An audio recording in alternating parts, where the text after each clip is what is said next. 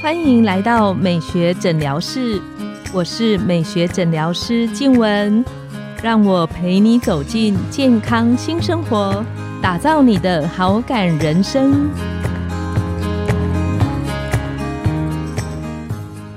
欢迎光临美学诊疗室，我是你的美学诊疗师静文，让我陪你练习好感人生，走进健康新生活。今天我们邀请到的来宾是郭凤如眼科医师，我们请郭医师跟线上的听众打个招呼，自我介绍。嗨，各位大家好，我是眼科专科医师郭凤如医师。那我在眼科职业大概有二十七年之久。那我今天很荣幸可以来参加静雯的美学诊疗室。然后跟各位分享一些我在眼科职业的一些有趣的事情和怎么样保养我们的眼睛。今天呢，很高兴邀请郭医师来跟我们聊到一个，我记得我大概在十几年前非常想做的一件事，就是大家很多朋友做过的近视的镭射手术。我之前都是戴眼镜或是戴隐形眼镜，可是想到有一个方法做完之后，好像可以一劳永逸。以后再也不用戴眼镜，就觉得非常心动。当然那时候的技术跟现在又差很多。我那时候同样，我又跑去问了我的眼科同学，然后眼科同学讲完之后，我就继续戴眼镜戴到现在。那我们请郭医师聊聊看，就是您觉得关于近视手术的这件事情，它的安全性的部分。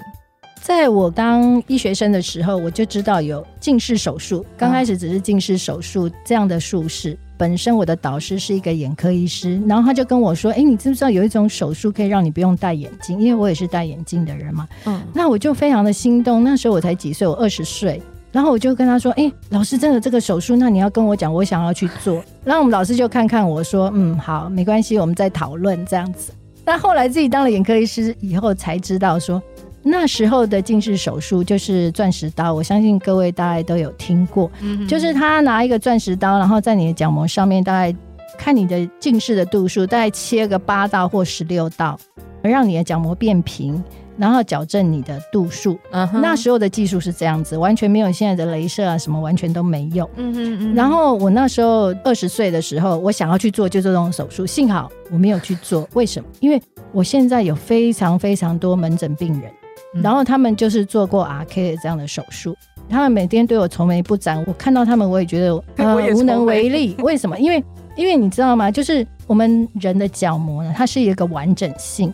然后 RK 的手术就是在你角膜上面切了八道或十六道的这样子。以为他只有切一刀，没 有没有，他切了八到十六道，就是一个扇形。然后呢，它会造成我们的角膜变得不稳定。是，所以我的病人都跟我说，哎。一再可以起来哈，阿布布阿嘎中岛视力就清楚了。他的视力其实是早上晚上是不一样的，那造成他很多困扰。然后有一些病人呢，他的矫正效果不好，产生一些不规则闪光。那因为这种手术就是完全手动的哦，反正就是看医生的经验切啊，切完之后我们再看他之后的效果怎么样。那有些人就是效果好，有些人就是效果不好，他的预测性没有这么高，对。然后，所以产生了非常多的问题。但是，因为经过了二十几年的这样子的进步，不管是在手术上或者是仪器上，都进步很多。那所以说，现在都是用准分子镭射来做近视手术，所以它的 predictable 就是预测性，我到底我要矫正四百度还是五百度啊？散光要矫正多少度的效果都不错。但是说实在，我自己本身我没有做近视镭射的手术，是那。病人来问我的时候，我都会跟他说，近视雷射呢，其实是一种美容手术。嗯那你矫正了什么，让你的近视不见？所谓近视不见，就是说，哦，我不用再戴眼镜，我也不用戴我的隐形眼镜。但是你要永远记住，当你是近视眼的时候，你的眼睛就是产生了一些近视的病理变化。你以后有可能会视网膜剥离，会青光眼，会高度近视黄斑部的病变，这些都会有。并不是我做完近视手术了以后，我这些都好了没有？没有好，你的眼睛还是处于那种近视眼的眼睛，只是我们在角膜上面塑形，让你不用戴眼镜，让你的近视不见。但是你还是要 routine 的。定期来找眼科医师检查你的网膜，检查你的其他的眼睛的状况，看有没有其他病变。也就是说，如果我今天六百到八百度，我做完近视手术。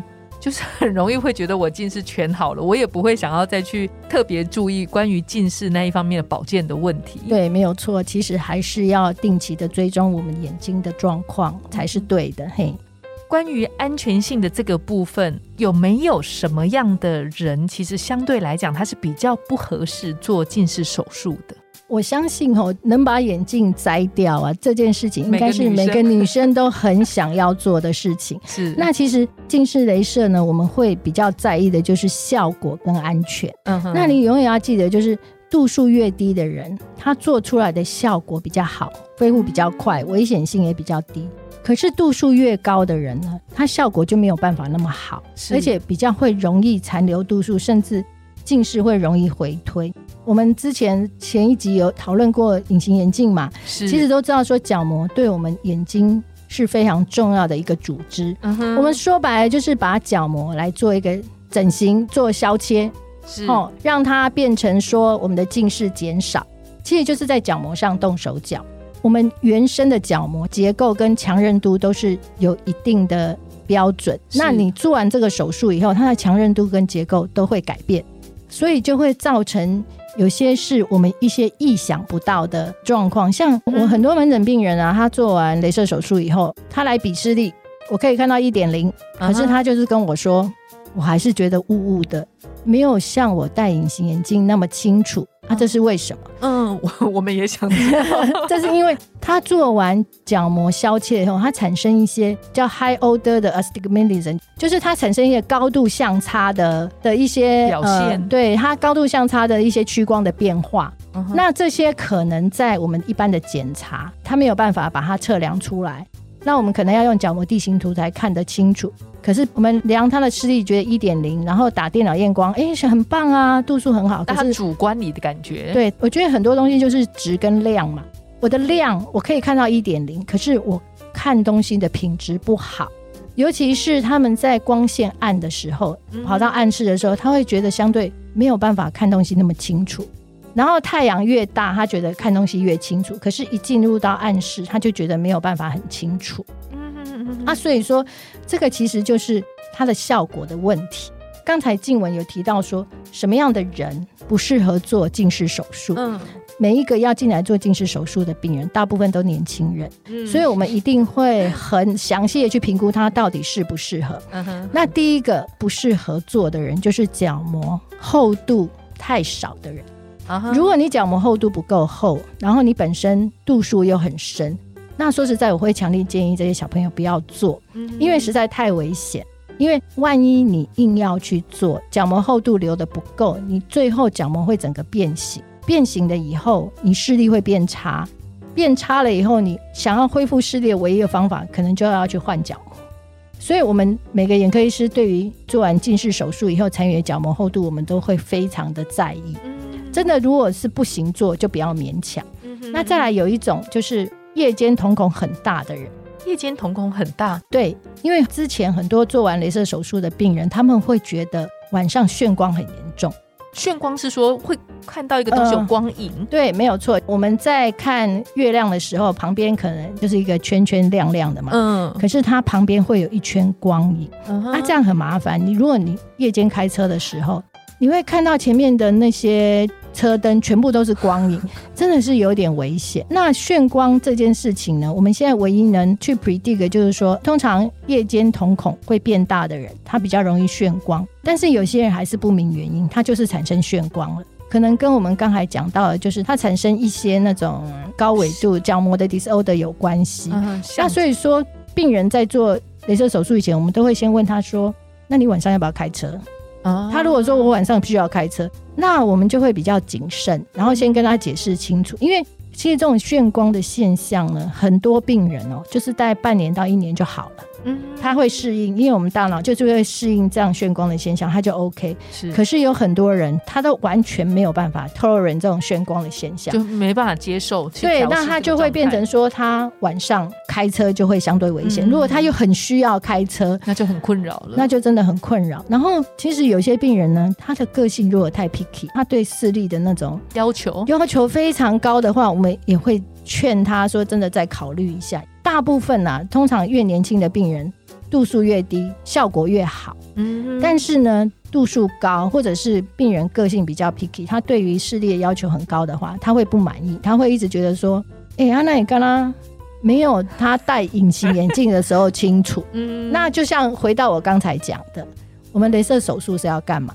嗯我们只是一个美容手术，我唯一处理掉的问题就是你不用戴眼镜，嗯嗯嗯，然后你可以看清楚东西。问题是，如果你做完之后你还得再戴眼镜的话，然后你又看不清楚，那你干嘛？你干嘛花那么多钱去做这个手术？所以说，我记得我在刚当住院医师的时候，然后我们一个医学院的一个大佬，就是角膜科的一个教授，他就非常的反对镭射手术。他每次就教训我们这些小朋友说：“啊，角膜厚厚，你有些没被给他刮。”他就说被给他刮哈。要去啊你贴它，对啊，啊你挂料只是边多把镜，他都这样讲，因为他都讲台语。嗯嗯，然后他就说：“哎、你知不知道，像我这个年纪，那时候我记得他已经快六十岁，你看有一点近视，好舒服啊，因为他喜欢看书嘛。啊他说我每天看书，我都不用戴老花眼镜啊。所以说，又回到刚才讲的，如果你已经超过四十岁了，嗯然后你还想要做镭射手术，我也会劝你真的要仔细思考一下，因为我的临床经验是，大于四十岁的人，他做完镭射手术的满意度普遍不高。”嗯哼，他会觉得没有办法那么清楚，而且马上老花，老花就要戴老花眼镜 这，样他最后还是得戴。对，就马上要戴老花眼镜。那我就会跟他说：“阿丽安那开几条筋，干我 gay 蛋。觉得不划算。”对，曾经听朋友提过说，比方说做完镭射手术，是不是我就不能够剧烈运动啊，或者是说什么坐飞机啊，或什么有什么要注意的事项？有这一件事情吗？其实我们有一个镭射手术叫做 LASIK，是，那这个 LASIK 就是它现在还是很 popular 的一个手术，就是我们会做一个角膜切瓣，嗯就是把角膜切起来，然后再打镭射，再把它盖回去。嗯哼，角膜瓣虽然再盖回去，可是它跟我们下面的基质层永远都没办法粘得很紧，没有办法像一开始那样子。就是没办法粘得很紧。就算是十年、二十年，因为我在门诊上遇到很多人，他可能在年轻的时候做完镭射手术，就是做 LASIK 这个手术，嗯然后他现在当妈妈了，然后小孩很调皮，然后就踢到他的眼睛，他的角膜瓣还是移位了，已经二十年了。嗯。我今天早上就遇到一个病人，小孩子拿玩具还是什么撞到去撞到他，他的角膜瓣还是移位。那角膜瓣一移位就很麻烦，因为会造成不规则散光，甚至视力都会受影响。那所以说，像这样子就是做过 LASIK 的病人，那你就要非常的小心，尽量让眼睛不要去受外物的撞击。但是你说坐飞机啊，或者是运动，我觉得都是 OK 的，你只要不要有撞击的动作是没有关系的。是是但是现在我们现在最新，我想各位大概在看新闻媒体都知道，有一种镭射手术叫做 Smile，就是微笑手术。嗯那它又是一个很新的手术，它做了一个角膜的 lentic，所谓角膜 lentic 就是做一个角膜透镜，然后把它拉出来，它完全不会去影响我们整个角膜的完整性。嗯就是他没有在做一个角膜瓣的这种动作。所以，如果你是接受最新的这种手术的病人的话，说实在的，你十年、二十年眼睛被轻微的踢到也都没有关系，因为它其实已经没有角膜瓣这个 issue 的影响。嗯对。我想线上听众们其实最好奇的一点还是，那我今天我就想做手术了。那但是因为我想做这个近视镭射手术，我在选择上有没有什么要特别注意的地方？因为嗯，手术好像非常多种，然后对价差也很多。现在最新的就是我刚才讲的 Smile 这个手术，因为它不管是在它用准分子镭射，嗯或者是它手术的方式，都是可以造成比较不会有术后干眼的问题，或者是角膜瓣日后会产生问题。嗯那如果真的 OK 的话，我是会比较建议就选择 Smile 这个手术。那只是 Smile 这个手术，它相对价格会比较高，最主要是本身它的技术跟仪器跟以前的那些手术都不一样。是对，不过我现在已经超过四十岁了，我已经不考虑近视镭射手术了。呃，其实我个人也没有做镭射手术。那我刚刚也在注意，我发现过。因为其实我我自我在年轻的时候啊，我曾经去戴塑形。我想各位有小朋友的时候，大家都知道，因为塑形也可以矫正我们的度数呃度数。对，我就去试了戴塑形。可是我发现呢，戴完塑形隔天确实看远的很清楚，可是我觉得看近的相对就会比较吃力一点。就是那时候我很年轻哦，大概二十几岁，三十出头还没开始老化的时候，所以我就会开始担心，因为我们眼科医师需要用到很多眼睛，没错。然后我就想说，我去接受那个手术，然后可能要有一段的时间会去让视力恢复，就是看远看近的这样恢复。几经考量之下，所以就没有接受这个手术。但是，而且现在已经五十岁了，所以不需要。今天我们非常谢谢郭医师这么精彩而且中肯的内容分享，让我们收获很多。今天我们的节目到了尾声，拥有好感人生就从今天开始。美学诊疗室欢迎再度光临，我们下次见，拜拜，拜拜。